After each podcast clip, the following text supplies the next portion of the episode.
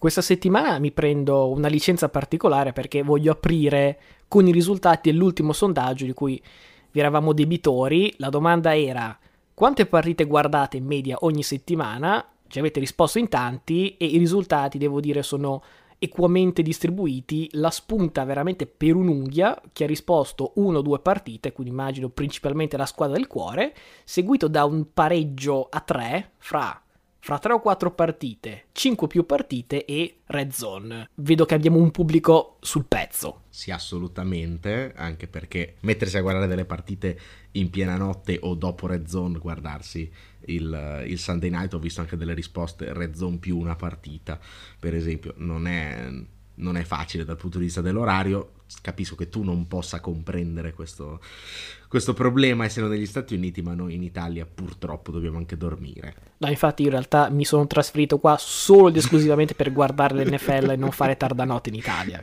È assolutamente una, una grande scelta. Lanciamo subito allora anche il sondaggio per questa settimana. La domanda è: per quale squadra ti fate? Tu, ad esempio, per che squadra tifi? Um, uh, beh, ti invito a chiederlo a Luke Bubble, io mi astengo dal rispondere. Tu invece eh, potresti dircelo? Eh, no, io dopo questo weekend sono free agent, quindi chi vuol capire ha capito.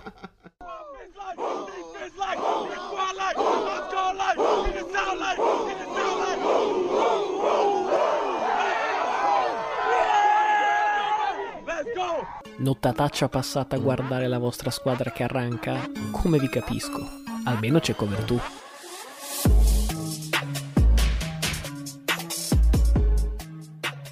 Benvenuti a questa nuova puntata di Cover 2 già piena di polemiche. Io sono Matteo Venieri. E io sono sempre Luca Bolognesi. Giornata davvero interessante, come più o meno succede tutte le settimane in NFL. Cosa ci hai preparato per questa week 13? Senza scontri diretti fra superpotenze NFL, parere mio, la partita più ghiotta di questa domenica era il match fra due squadre gagliarde eppure un po' infingarde, quali questi Bengals e questi Chargers. A spuntarla è stata la squadra di LA per 41-22, ma per carità non inganni il punteggio perché in questa partita è successo di tutto e poteva vincere chiunque. Prima sono stati gli ospiti a partire a razzo, segnando i primi 24 punti di fila del match, peraltro in poco più di un quarto, Partita finita? No, perché a quel punto i Bengals così decidono che forse è il caso di togliersi le ciabatte, iniziano a giocare sul serio contro parziali 22 a 0. In tutto ciò una sequenza clamorosa di errori, palle perse, sviste. Alla fine quello che fa la differenza è un altro errore, nello specifico un fumble di Joe Mixon riportato in end zone nel quarto quarto che sostanzialmente consegna la vittoria ai Chargers. Se questa partita e a maggior ragione l'annata di entrambe le squadre ci ha insegnato qualcosa è che sono due squadre giovani con enormi problemi di schizofrenia.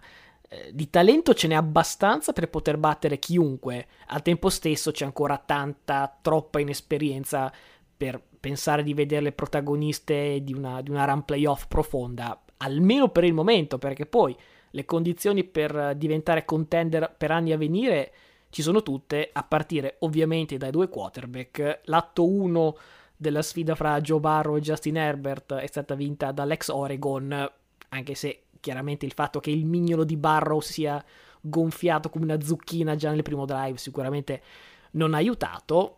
Questa cosa mi ha anche portato a pensare che, insomma, dopo i, i ritiri dei vari Rivers, Manning, Breeze, pare presto anche Big Ben, ne parleremo dopo, Ecco, spero che Herbert e Barrow possano dare vita a una rivalità che insomma potrebbe veramente deliziarci per molti anni a venire. Sì, anche se eh, il passato, soprattutto dei Bengals, dice che creare una dinastia a Cincinnati non è eh, mai facile. La partita, come hai detto tu, è sostanzialmente la fotografia della stagione, almeno per quanto riguarda i Chargers, capaci di andare sopra 24 a 0 dominando un po' su entrambi i lati del campo, salvo poi sparire improvvisamente, fare delle cappelle che non dovresti fare certo quando sei davanti 24 a 0 e farsi quasi raggiungere perché Cincinnati ha anche la trasformazione da due punti per fare 24 pari. Poi si torna a giocare e sono di nuovo i Chargers quelli che hanno battuto Kansas City, eccetera. Cioè, sostanzialmente i Chargers una settimana sì, una settimana no fanno un partitone e poi una partita assolutamente da dimenticare. Ecco, qui hanno riassunto nella singola partita tutta la loro stagione. In parte questo si può dire anche per i Bengals, che erano stati un po' più costanti, anche se non lo sono stati all'interno di questa partita, abbandonati forse nel momento più importante da Joe Mixon, che eh, aveva fatto davvero bene fino adesso e ha fatto una partitaccia da, assolutamente da, da dimenticare in fretta con poco, poca diciamo, presenza e, e, anche il fumble appunto decisivo, costringendo Barro a un super lavoro dopo che appunto il mignolo si era, si era steccato. Sono 7-5 entrambe in piena corsa a playoff. Io comunque non le vorrei incontrare perché è la classica mina vagante che anche in trasferta può venire sul tuo campo nella wild card e farti lo scherzetto. Poi dopo salvo poi perdere a zero contro Kansas City il turno dopo, ovviamente.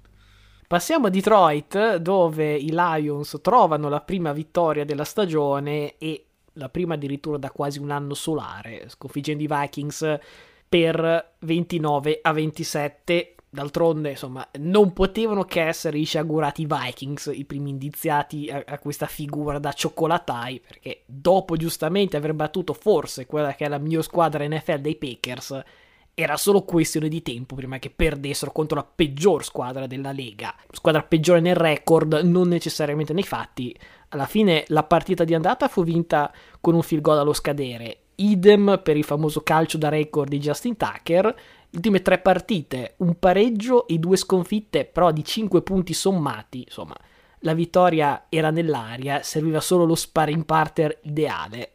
Enter the Vikings, vittime, insomma, appunto, tutt'altro che inaspettate, perché oltre all'inesauribile nuvola di Fantozzi, che ha residenza fissa sulla squadra, vanno sommate le assenze di Cook, Barr, Kendricks, più quella di Thielen, nel dubbio KO proprio al primo target insomma l'attacco finisce tutto sulle spalle di Justin Jefferson che fa il suo ennesima partitone da 182 yard e un touchdown, touchdown che poteva essere la giocata decisiva di questa partita, in realtà l'onore spetta a Amon Russell Brown che riceve il passaggio di Goff a 4 secondi dalla fine del resto, insomma, serviva uno con un nome da dio egizio e magari pure qualche potere soprannaturale per regalare a Detroit questa prima dannatissima vittoria. Eh, il problema è che i poteri soprannaturali fanno sostanzialmente addormentare due difensori dei Vikings a zona. Ok, la zona però se proteggi la linea dell'endzone, proteggi la linea dell'endzone, non stai tre metri dentro dormendoti il difensore, l'attaccante che si ferma sulla, mm, sulla linea del, del, touchdown. Abbastanza inspiegabile l'ultimo possesso difensivo de, dei Vikings, come abbastanza inspiegabili tanti possessi, soprattutto difensivi, perché alla fine le statistiche dell'attacco, se tu vai a leggere i numeri di Cousins, i numeri di Jefferson e i numeri di Mattison, che comunque ha fatto 90 yards e un touchdown, non sono numeri da una squadra che perde. Il problema è che quest'anno Minnesota sostanzialmente nelle partite in cui difende bene attacca male, nelle partite in cui attacca bene difende male e alla fine finisce sempre all'ultima azione. Chiaramente a volte va bene, a volte va male, mi sembra alla fine giusto comunque che tra la partita di andata e la partita di ritorno una delle due Detroit se la sia portata a casa. E a proposito di finire male, aggiungo questa statistica. Negli ultimi due minuti di primo e secondo tempo, i Vikings sono ultimi in NFL avendo concesso ben 101 punti. Record negativo degli ultimi vent'anni è 107, quindi decisamente a loro portata. Eh, ci manca poco, visto che mancano un bel po' di partite. Sì, ma chi lo stabilì questo record? I Vikings l'anno scorso. Hashtag FireZimmer. Esatto, infatti stavo, stavo per, per chiederti, ma secondo te l'avventura di Zimmer, che penso sia 100% cacciato a fine anno, potrebbe finire prima di fine anno? Se dovessi immaginare lo spirito della, della, franchigia direi di no, perché alla fine Zimmer, diciamo, qualche, qualche, settimana fa è uno degli allenatori che è lì da più tempo, quindi penso che per questioni chiamiamola di amicizia, chiamiamola di onore, chiamiamola di insomma eh, anche un certo tipo gratitudine. Eh, gratitudine, penso che Wilf eh, lo, lo, possa tenere lì fino a fine anno per evitare l'onta del, del licenziamento, però obiettivamente è anche un modo per continuare a tenere i Vikings eh, nell'agonia di queste partite punto punto. Meglio cacciarlo dopo una brutta sconfitta come questa, poi entra ai playoff con l'interim head coach e dice eh vabbè, io, io la, la, penserei così, però probabilmente lo cacceranno nonostante l'accesso ai playoff nel caso entrasse ai playoff con record negativo e venisse spazzolato al primo turno. Eh, non so se poi sia tutto questo traguardo fare i playoff se sei una brutta squadra e vieni randellato al primo turno. eh, non lo so, eh. Beh, fa, fa curriculum. E ora, grazie alle magie dell'editing, arriviamo anche a farvi un commento questa settimana sul Monday Night, troppo folle per tenercelo per noi, vinto appunto dai Patriots sui Bills 14 a 10. New England gioca un football anni 20, inteso non come 2020 ma come 1920, un football downtown che penso avrebbe fatto venire i calli alle mani anche al buon Grant Rice 46 corse, solo 3 passaggi tentati, 2 poi quelli riusciti. Si gioca in quello che a tutti gli effetti è un triangolare fra Pets, Bills e il vento che soffia spolverando neve su Orchard Park con punte sui 70 km orari e Mac Jones, figlio della Florida adottato dall'Alabama, non è necessariamente del mestiere, per New England questa è una vittoria che va oltre al primato in classifica, che già è importante, ma quello che veramente si è notato più di tutto è stato il dominio tattico e fisico dimostrato in campo, perché Belichick penso avrebbe anche potuto chiamare le giocate offensive con un megafono, che tanto la difesa di Buffalo avrebbe continuato a farsi mettere i piedi in faccia da una O-line ospite assolutamente dominante.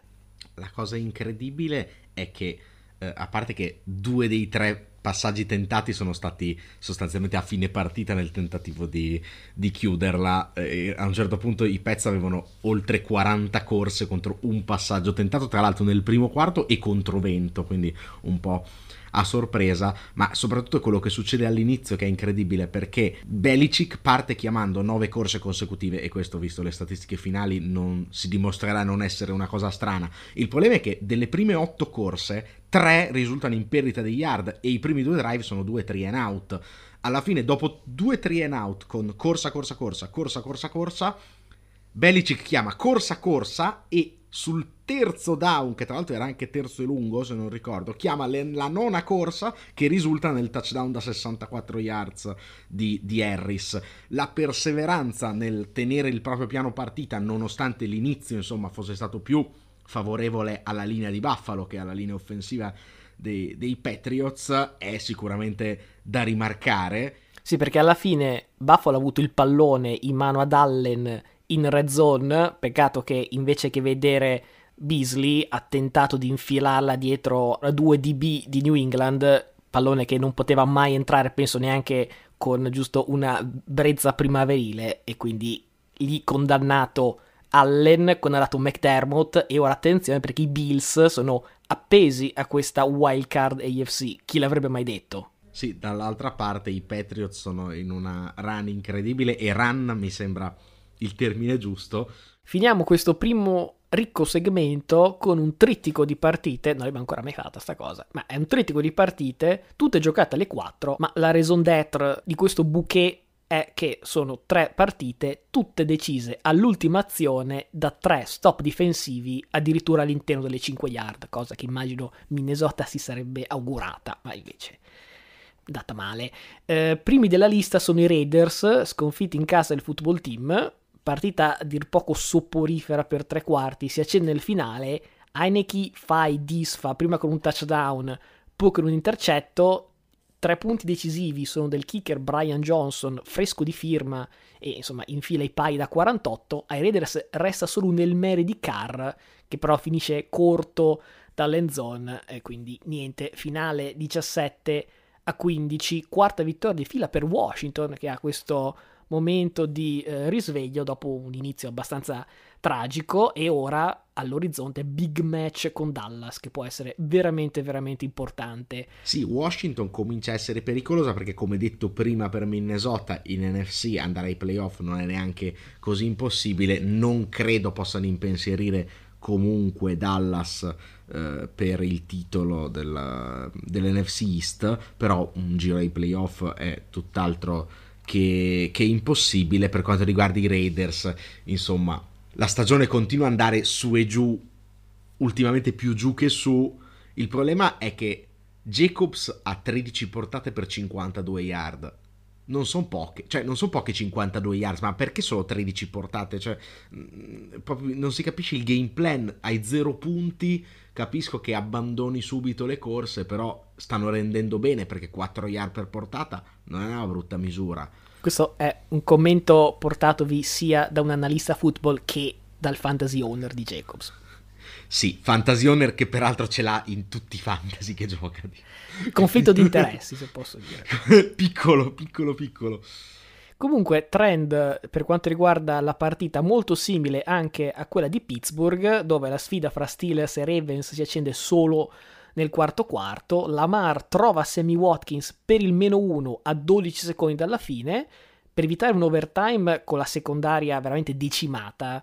Coach Arbow decide di andare da 2 e lì la conversione fallisce per il 20 a 19 finale. Eroe del giorno è TJ Watt, 3 sec e mezzo, 6 QB hit, ma onore assolutamente va dato anche a Big Ben, gioca più che dignitosamente nella settimana in cui trapela la sua intenzione di ritirarsi a fine anno e insomma, dopo le numerose partite di cui parlavamo settimana scorsa, appunto appunto di Baltimore, molte volte erano andate a loro favore, ecco, stavolta finisce corta e insomma sicuramente di nuovo spalancata la porta della division.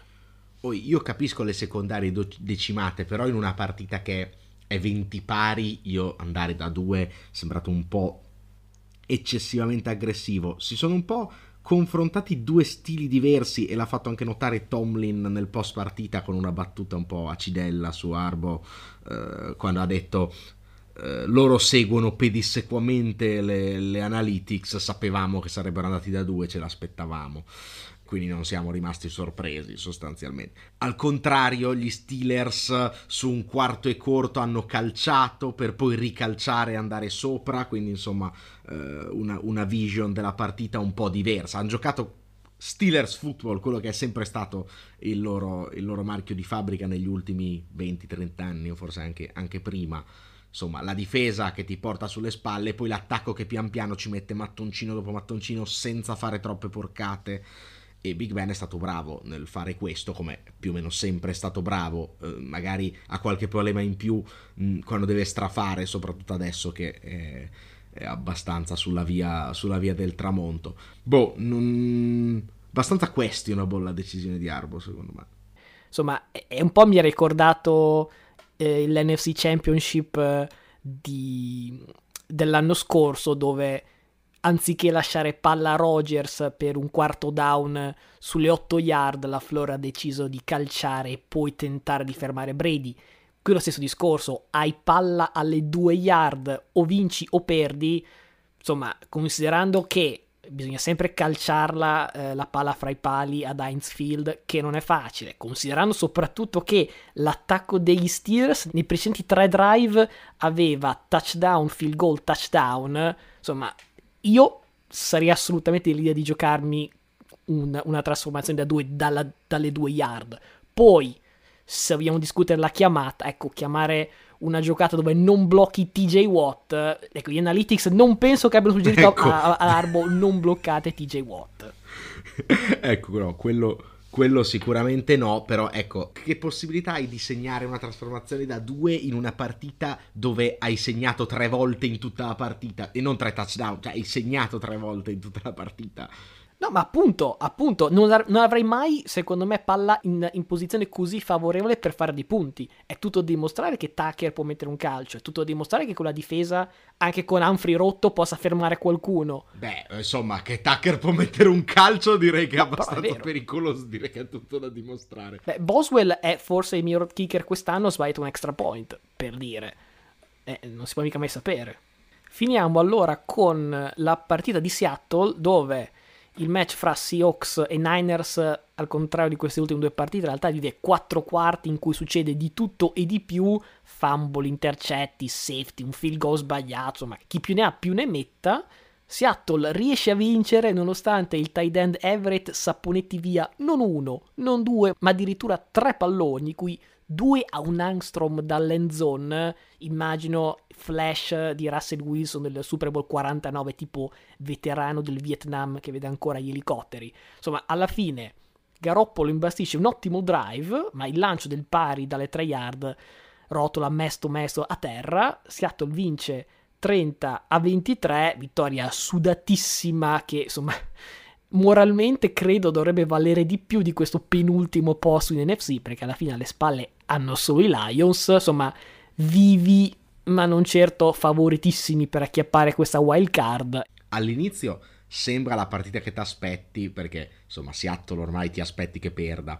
San Francisco va sopra 17 a 7 tra l'altro subendo l'unico touchdown su un fake punt, quindi l'attacco di Seattle resta quello marcio delle scorse partite. San Francisco sta anche sopra di 9 a 18 secondi dall'intervallo. L'ultimo drive di Russell Wilson è quello che eh, prima dell'intervallo appunto riapre un po' la partita, poi come detto da te nel secondo tempo succede di tutto e Seattle la merita abbondantemente perché appunto sopra di 7 ha la palla sull'una yard e eh, Everett fa un fumble sanguinoso. Alla fine si salvano i Seahawks, la schedule dice at Houston, at Rams, Chicago, Detroit, at Arizona all'ultima. Detto che bisogna vincerne minimo 4 su 5, perché con 4 su 5 vai 8-9 e come abbiamo detto tante volte già oggi in NFC forse con 8-9 si potrebbe entrare. Ecco, Houston deve essere una vittoria, Chicago deve essere una vittoria, Detroit deve essere una vittoria, giochi a casa dei Rams sembra sinceramente quasi impossibile, però insomma i Rams ci hanno abituato anche delle brutte cadute quest'anno. E l'ultima ad Arizona, sostanzialmente i Seahawks devono tifare che Arizona sia già prima all'ultima giornata. Tecnicamente peraltro questa settimana Houston eliminata, Detroit still alive.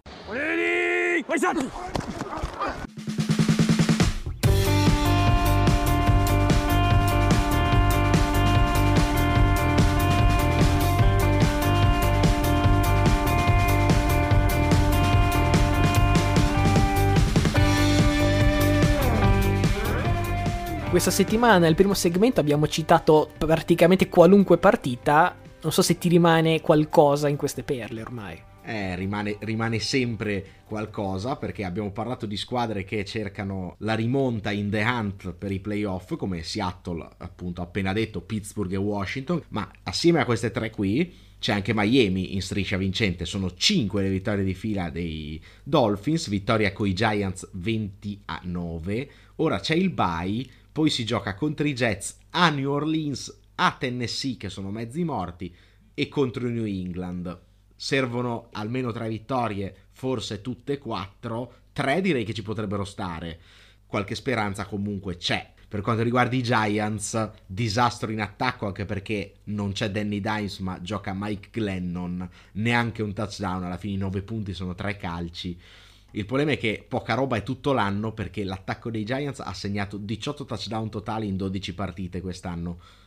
Gli stessi touchdown di Jonathan Taylor, running back di Indianapolis, che ne segna 2 nella vittoria 31-0 a casa di Houston e pareggia il record di partite consecutive con almeno un touchdown corso di Ladenian Tomlinson. Ecco, Taylor molto bene, ma l'attacco dei Giants in generale molto male. Sempre in NFC East Gioca un altro backup QB, non solo Mike Glennon, perché eh, a Philadelphia è indisponibile Hurts e allora Minshew Magic, Minshew col baffone si presenta alla partita vestito da Top Gun e già qui si vola letteralmente e Philadelphia segna in tutti e sette i primi drive della partita contro i Jets a New York. Alla fine la vittoria è 33 a 18, abbastanza netta, davvero Minshew Magic. Ma dici che Minshew che si presenta da Top Gun per giocare contro i Jets, c'è un messaggio subliminale sotto. Titolo, la gazzetta avrebbe titolato Gardner Minshew abbatte i Jets, però sarebbe stata abbastanza una freddura. Eh, detto che una volta che si presenta così, insomma, i Jets avevano già perso in aeroporto. Quando, quando è uscito quel video di, di Minshew che esce dal metal detector vestito così KO tecnico. Comunque, A me fa sempre piacere vedere Minshu che era finito un po' in cantina, eh, era mancato da qualche tempo e eh, volevo leggere qualche media perché alla fine 21 partite da titolare in carriera, 231 yard col 64% di completi, rapporto touchdown intercetti a 3,5, tanta roba, e passer rating 94.4. Per carità, non un pro bowler, però decisamente più di un panchinaro. E quindi ti faccio un piccolo trivia improvvisato. Ti dico le statistiche di un altro giocatore, tu mi dici chi preferisci. 237 yard di media col 62% di completi, rapporto touchdown intercetti di 1,8, che è esattamente la metà, e passer rating di 89,2. Chi preferisci? Eh, direi che eh, la risposta si dà da sola, nel senso che eh, sta già nei, nei, numeri che hai dato, che sono tutti superiori per Minshew nei confronti di questo che sinceramente non vorrei mai come mio franchise QB chiedere allora a Cleveland perché quest'altro è niente un po' di meno che Baker Mayfield. e si è riusciti a, a citarlo anche oggi.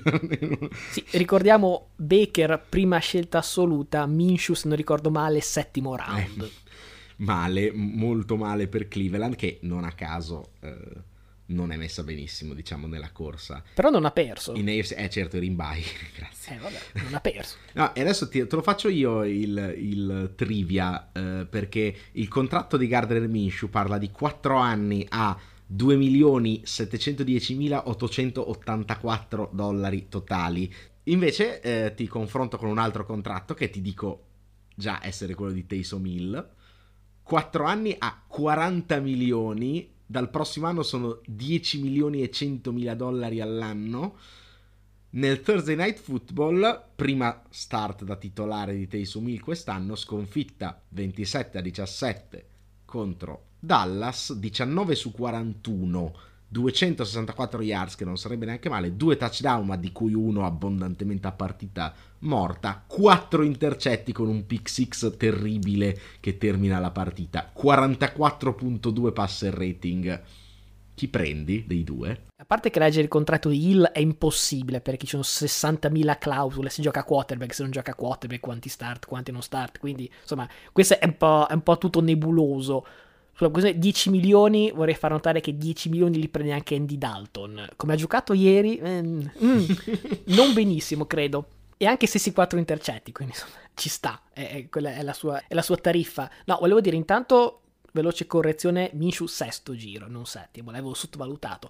Però attenzione perché qui metto giacca e cravatta e dentro in aula come avvocato difensore di Taysom Hill, perché attenzione, scelgo di difendere il mio cliente concentrandomi su due aspetti non totalmente negativi. Primo, 11 corse per 101 yard è una statistica che forse solo la Mar e neanche tutti i giorni può sfoderare. La seconda sono le assenze perché c'è cioè, out entrambi tackle, out Camara, out ovviamente Michael Thomas, aggiungi che a inizio partita è eh, un po' come Barrow, si è fortunato Hill a un dito della mano destra e insomma già che non è un passatore sopraffino se aggiungi anche questo elemento così è dura per tutti. Quindi io assolutamente mi rifiuto di scendere dal carro di Hill piuttosto legamici sopra perché potrei avere ripensamenti ma oggi no ci resto sopra. Chiuderei queste perle eh, con una carrellata, visto che abbiamo parlato di Dallas che ha vinto abbastanza nettamente nel Thursday night contro i Saints, una carrellata di vittorie che sono state tutte larghe da parte di quelle che sono un po' ormai da considerare le contenders al titolo.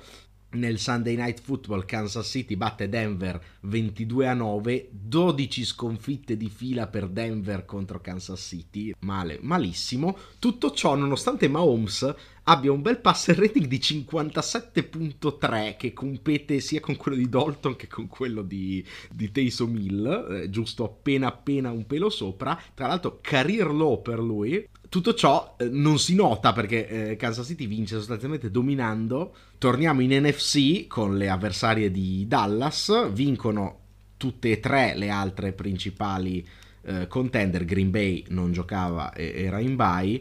Vince Arizona con Murray e Hopkins che tornano titolari, 33 a 22 facile a Chicago contro, come abbiamo detto, un Andy Dalton davvero in difficoltà. Vincono i Rams che tornano a vincere dopo tre sconfitte di fila, 37 a 7 contro Jacksonville, vabbè, vittima sacrificale, ma non ditelo a Buffalo. E infine, ovviamente, vince anche eh, Tampa Bay, che nonostante in settimana arrivi la notizia della sospensione di Antonio Brown per il famoso Green Pass falso, vince ad Atlanta 30-17. Personal foul, unnecessary roughness, number 92 of the defense for throwing a punch. Number 92 is ejected.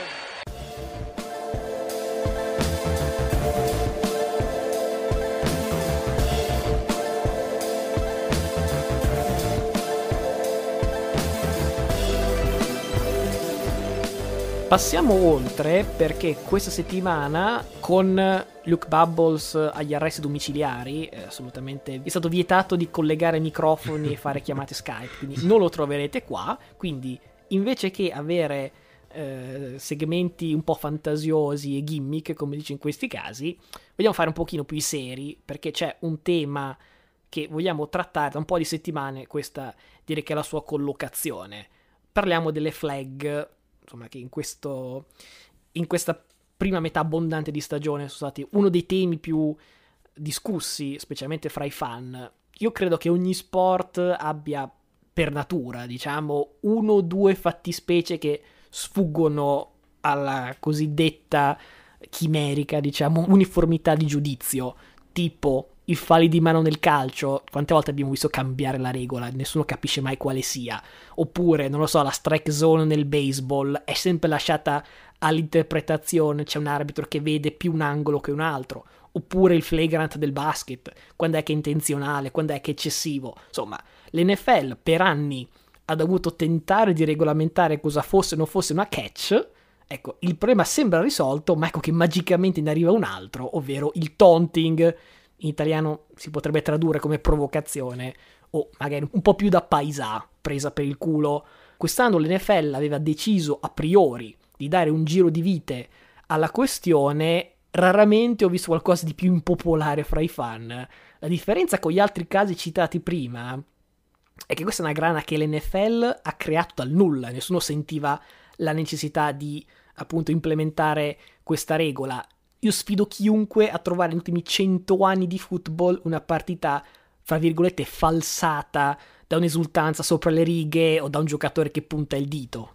Ma eh, soprattutto dal momento in cui cioè, questa decisione va controcorrente rispetto a quello che si era visto negli anni prima, dove per esempio sulle esultanze dopo il touchdown c'era stato un allargamento delle maglie, cioè per esempio non si potevano fare esultanze di gruppo, erano state inserite le esultanze di gruppo e anzi si faceva anche grossa pubblicità sulle esultanze di gruppo perché poi eh, Red Zone faceva lo speciale dell'esultanza più bella e, e, questo secondo me tra i fan era molto popolare, ecco tutto cancellato, torna al medioevo e non si può neanche più puntare il dito, insomma.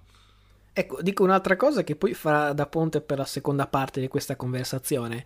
Sono andato a cercare eh, le penalità di taunting di quest'anno e negli anni passati per, per fare un paragone. Fin qui siamo a 33, per carità. Può non sembrare una cifra esorbitante, però è già da ora più del triplo rispetto a tutto il 2020 e in proiezione si arriverà a un totale che sarà penalità più, penalità meno, circa la somma degli ultimi tre anni sta un po' sfuggendo di mano, eh. Di queste 33 me ne ricordo 5-6 e quando te le ricordi è sempre un brutto segno, come si dice dell'arbitro, no? quando ti ricordi il nome è sempre un brutto segno perché vuol dire che eh, ti è rimasto la motivazione per cui te le ricordi, cioè che ha fatto una cagata in, que- in, questo caso se ti ricordi la flag ti ricordi delle robe oscene tipo il dito puntato mentre entrava in end zone di qualcuno o addirittura la penalità per uno sguardo, mi sembra che abbiamo nettamente passato il limite. Poi, per carità, può sembrare un commento da bar, però si va a rovinare le partite perché non può un, una questione, diciamo, disciplinare extracampo. Posso accettare la multa, ma non può questo condizionare la partita perché va a rovinare lo spettacolo a me che la guardo. Sicuramente quella più influente a memoria è quella di Cassius Marsh che ecco, ha fatto quella, una serie di calci mortali al vento mentre entrava il Panther di Pittsburgh, flag, drive che resta vivo e Bears che perdono. Sposta, eh? Eh, appunto, eh, proprio questo stavo, stavo, dicendo. Mentre, ad esempio, come ho già segnalato nelle settimane scorse, si vedono delle non flag su de- de- delle prese, non so, tipo alla Kurt Angle, alla WWE sui QB che da terra vengono strangolati, oppure pugni nei, nei reni alla gente per terra. Niente, non, non esiste più eh, la violenza non necessaria a gioco fermo. Insomma, se ne sono viste un po' di tutti i colori. Non si può parlare, si può passare ai fatti, ma non si può parlare. Ma appunto, volevo espandere poi il discorso più in generale a tutte le penalità due casistiche su tutte, eh, nell'ultimo decennio le defensive pass interference sono aumentate di più del 50%, ovvero da meno di 200 nel 2010 a oltre 300 lo scorso anno. Sul tema citofonate pure al buon di Brown, che dopo le quattro flag del Thanksgiving credo possa essere un esperto nell'argomento. Non parliamo poi dei roughing the passer, cresciuti quasi del doppio nello stesso lasso di tempo. Questo però credo sia un tema più, più delicato di quello, come dice te, un po' da bar del taunting, perché è vero che da un lato spesso queste flag tendono a salvare gli attacchi oltre i propri meriti, però bisogna anche capire che la razio di, di, queste, di queste flag è uno, dare al pubblico partita a punteggio alto, ma soprattutto salvaguardare la salute del giocatore. Ricordiamo, una delle regole implementate fu quella di non schiacciare a terra il quarterback. Perché? Perché Anthony Barr sfracellò la clavicola nel 2017 a Ron Rodgers e da lì la regola è stata creata. Comunque, per fare un paragone extra football, penso l'NBA che aveva un problema simile con i falli, poi quest'anno ha istituito, fra virgolette, la Arden Rule, i fischi sono calati, la qualità del gioco è migliorata. Sarebbe bello se l'NFL potesse fare qualcosa di simile però non penso che possa fare un passo indietro del genere perché a differenza dei falli falletti, qui si parla soprattutto di proteggere la gallina dalle uova d'oro, che sono appunto i quarterback e le star wide receiver. Il problema del taunting è il problema proprio della regola, cioè è sbagliata la regola, anzi probabilmente a, a, stretto giro di regolamento ne dovrebbero fischiare anche di più e si tengono delle flag in tasca perché diventerebbe un po' veramente stucchevole. E lì il problema è la regola. Ci sono altri due problemi, quelli che hai citato tu sono due problemi diversi secondo me. Il problema delle pass interference è un problema di uniformità degli arbitraggi che io non vedo e questo è pericoloso per il gioco perché a seconda della crew arbitrale che c'è ti trovi delle partite diverse, cioè lo stesso fallo non viene fischiato nello stesso modo in partite diverse e questo è un problema che l'NFL deve risolvere o dal punto di vista regolamentare mettendo una regola più precisa o dal punto di vista dell'istruzione degli arbitri nel momento in cui vanno a preparare la partita. Punto. Questo è l'unico problema sulle pass interference. È chiaro che si è un po' favorito l'attacco nell'ultimo periodo, però deve essere così sempre, non che in alcune partite si vedono le maglie che si tirano o le tramvate e poi non vengono fischiate. E questo è un problema di uniformità, secondo me, tra crew e crew. Quello dei falli sul quarterback è diversamente il classico problema di star treatment ed è ancora peggio perché non è da partita a partita, ma è da giocatore a giocatore. Cioè, è stata inserita una regola per me sacrosanta perché deve, eh, come dire, salvaguardare le ginocchia, i colpi alla testa del quarterback. Noi guardiamo le partite non per vedere Peterman, ma per vedere Rodgers, quindi è, è giusto che venga difeso. Però per giustizia bisogna che se tu fischi una penalità perché la fanno su Rodgers, devi fischiare la stessa penalità anche se la fanno su Cousins o la fanno ancora peggio su Heineke, che mi viene in mente di recente. Se dopo averlo placcato in un sec per tenerlo a terra tu lo strangoli tenendogli le gambe e, e, la, e, il collo cioè, è violenza non necessaria anche se si chiama Heineke, non perché se si chiama Rodgers non lo puoi fare o si chiama Mahomes non lo puoi fare perché vale di più. Questo è il, è il punto problematico di quella penalità e questo è un terzo problema che è diverso da quello dell'uniform- dell'uniformità di giudizio sulle pass interference ed è ancora diverso da quello di una regola punto sbagliata che è quella del taunting. Diciamo che per tirare le fila del discorso, anche qui eh, i temi erano stati messi insieme specialmente dopo la partita appunto del Thanksgiving quando ci fu la, il record di 28 flag sì. fra, fra, appunto Raiders e Cowboys, che non vuol dire che magari non ci diano anche il doppio, però sono quei temi che risaltano di più quando dici ah, snap, un'altra flag, snap, ah, un'altra eh no, flag. certo, anche perché diventa poco gradevole e soprattutto come già avevo detto nel commento della singola partita, la stessa l'ultima flag fischiata da Anthony Brown, quella che poi ha deciso la partita, ci sta, è una flag che da regolamento ci sta, ma in altre partite non è stata fischiata e questo non è corretto nell'andamento di un campionato a 16 partite.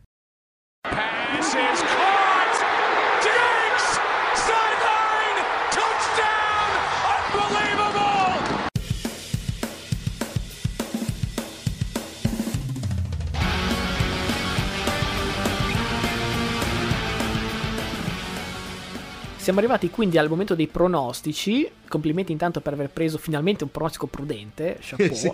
Beh, ho preso anche quello pazzo, quindi muto e si va a casa. E beh, siamo arrivati a parlare del mio pronostico prudente. Stavolta non voglio correre rischi. Green Bay che gioca in casa contro Chicago, favoriti in doppia cifra. Non so neanche se giocherà Fields o Dalton. Onestamente non credo faccia differenza. Rogers ha avuto una settimana per riposarsi, Aaron Jones pure, insomma, penso che non sarà un problema. Pronostico pazzo, una partita che immagino veramente brutta, eh, vero, il Thursday night dove Pittsburgh va a Minnesota, prendo Pittsburgh che al momento è sfavorita di tre punti, credo che Cook sarà ancora out, realisticamente Thielen sarà ancora out proprio perché è una settimana corta, non so la condizione dei linebacker, però insomma eh, difficile fare previsioni all'indomani eh, di una partita, però Pittsburgh è ancora alive, Minnesota dopo la sconfitta è un po' ridondante dire partita da dentro fuori, però questo è nel dubbio direi fuori. Ma una squadra che ha perso con i Lions favorita contro una squadra che ha vinto contro Baltimore che era numero uno in AFC secondo me girano delle brutte droghe a Las Vegas. Comunque, accettiamo questo pronostico. Questo già si sapeva, però. Eh. accettiamo questo pronostico pazzo.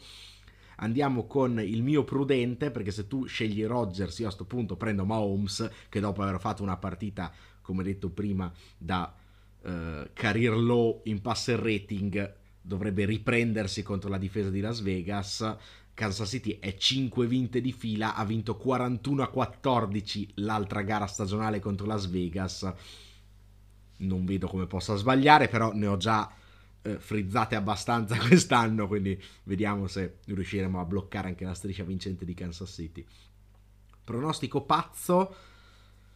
Anch'io scelgo una partitaccia perché di partite belle ce ne sono e ne parliamo tra poco, ma sono troppo equilibrate per essere pronostici pazzi. Quindi mi prendo Atlanta a Carolina più che altro perché Atlanta ha fatto vedere buone cose contro Tampa Bay, nonostante la solita sconfitta e una difesa atroce. Ecco, però l'attacco di Carolina probabilmente è altrettanto atroce. Anche qui Atlanta è sfavorita di tre punti, però sinceramente due squadracce potrebbe benissimo sfangarla senza un motivo eh, esagerato che non sia sbaglia qualcosa in meno degli altri. Parliamo adesso di qualche statistica pazzerella. Buffalo Tampa Bay, leggo che al momento uh, ha un over-under fissato a 52,5. Io esagero e dico che si arriva oltre i 60. Altra partita che mi ispira parecchio è appunto Kansas City contro Las Vegas. Dicevamo la difesa dei Chiefs assolutamente dominante. In questa striscia di vittorie ha concesso meno di 12 punti di media partita. Io dico che con o addirittura senza Waller, Las Vegas andrà oltre i 20 punti. I... Perdendo. Perdendo. eh beh, eh, perdendo perché quello sì. Ma soprattutto questo sarà il weekend del ritorno del grande GOT. Io da avvocato difensore assolutamente appoggio questa cosa. Contro i Jets, tre touchdown totali e vittoria. E il GOT sarebbe? Eh, Taysom Hill. Ecco, e io per un attimo ho sperato nel ritorno di Jameis, però se dici GOT è brutto gesto. Vabbè, arriviamo alla carrellata di partite eh, da non perdere un po' in questo weekend. Ce ne sono tante da perdere, tra cui quella dei Jets che hai appena citato. Direi alle 19 non mi perderei Baltimore at Cleveland, non per la bellezza della partita, perché insomma la qualità offensiva delle due squadre è tutta da dimostrare, però ecco, ultima chance per Cleveland per restare appesa a una volata playoff. Baltimore non sta benissimo, lo dice la sconfitta con Pittsburgh, scontro divisionale, insomma, tutto è apparecchiato per vedere una partita quantomeno importante per entrambe le squadre. Alle ore 22-25, inutile dire che Tampa Bay contro Buffalo è la partita della settimana o forse una delle due partite della settimana perché nel Monday Night Football si scontrano Arizona e Los Angeles Rams eh, nel ritorno della partita che aveva un po' cambiato gli equilibri dell'NFC perché all'inizio dell'anno sembravano i Rams dominanti e dopo eh, la sfida tra le due squadre invece Arizona ha preso un po' il controllo dell'NFC. Attenzione perché i Rams dopo le tre sconfitte consecutive hanno trovato una vittoria, chissà che non abbiano trovato l'amalgama giusta anche con Beckham e se dovessero vincere con Arizona riaprirebbero un po' tutti i giochi sia nella division che nella conference. E allora, dopo un'altra puntata bella densa di contenuti siamo arrivati ai saluti, io vi ricordo di seguirci sui social, continuare a votare i sondaggi e soprattutto non perdere il prossimo appuntamento con Cover 2.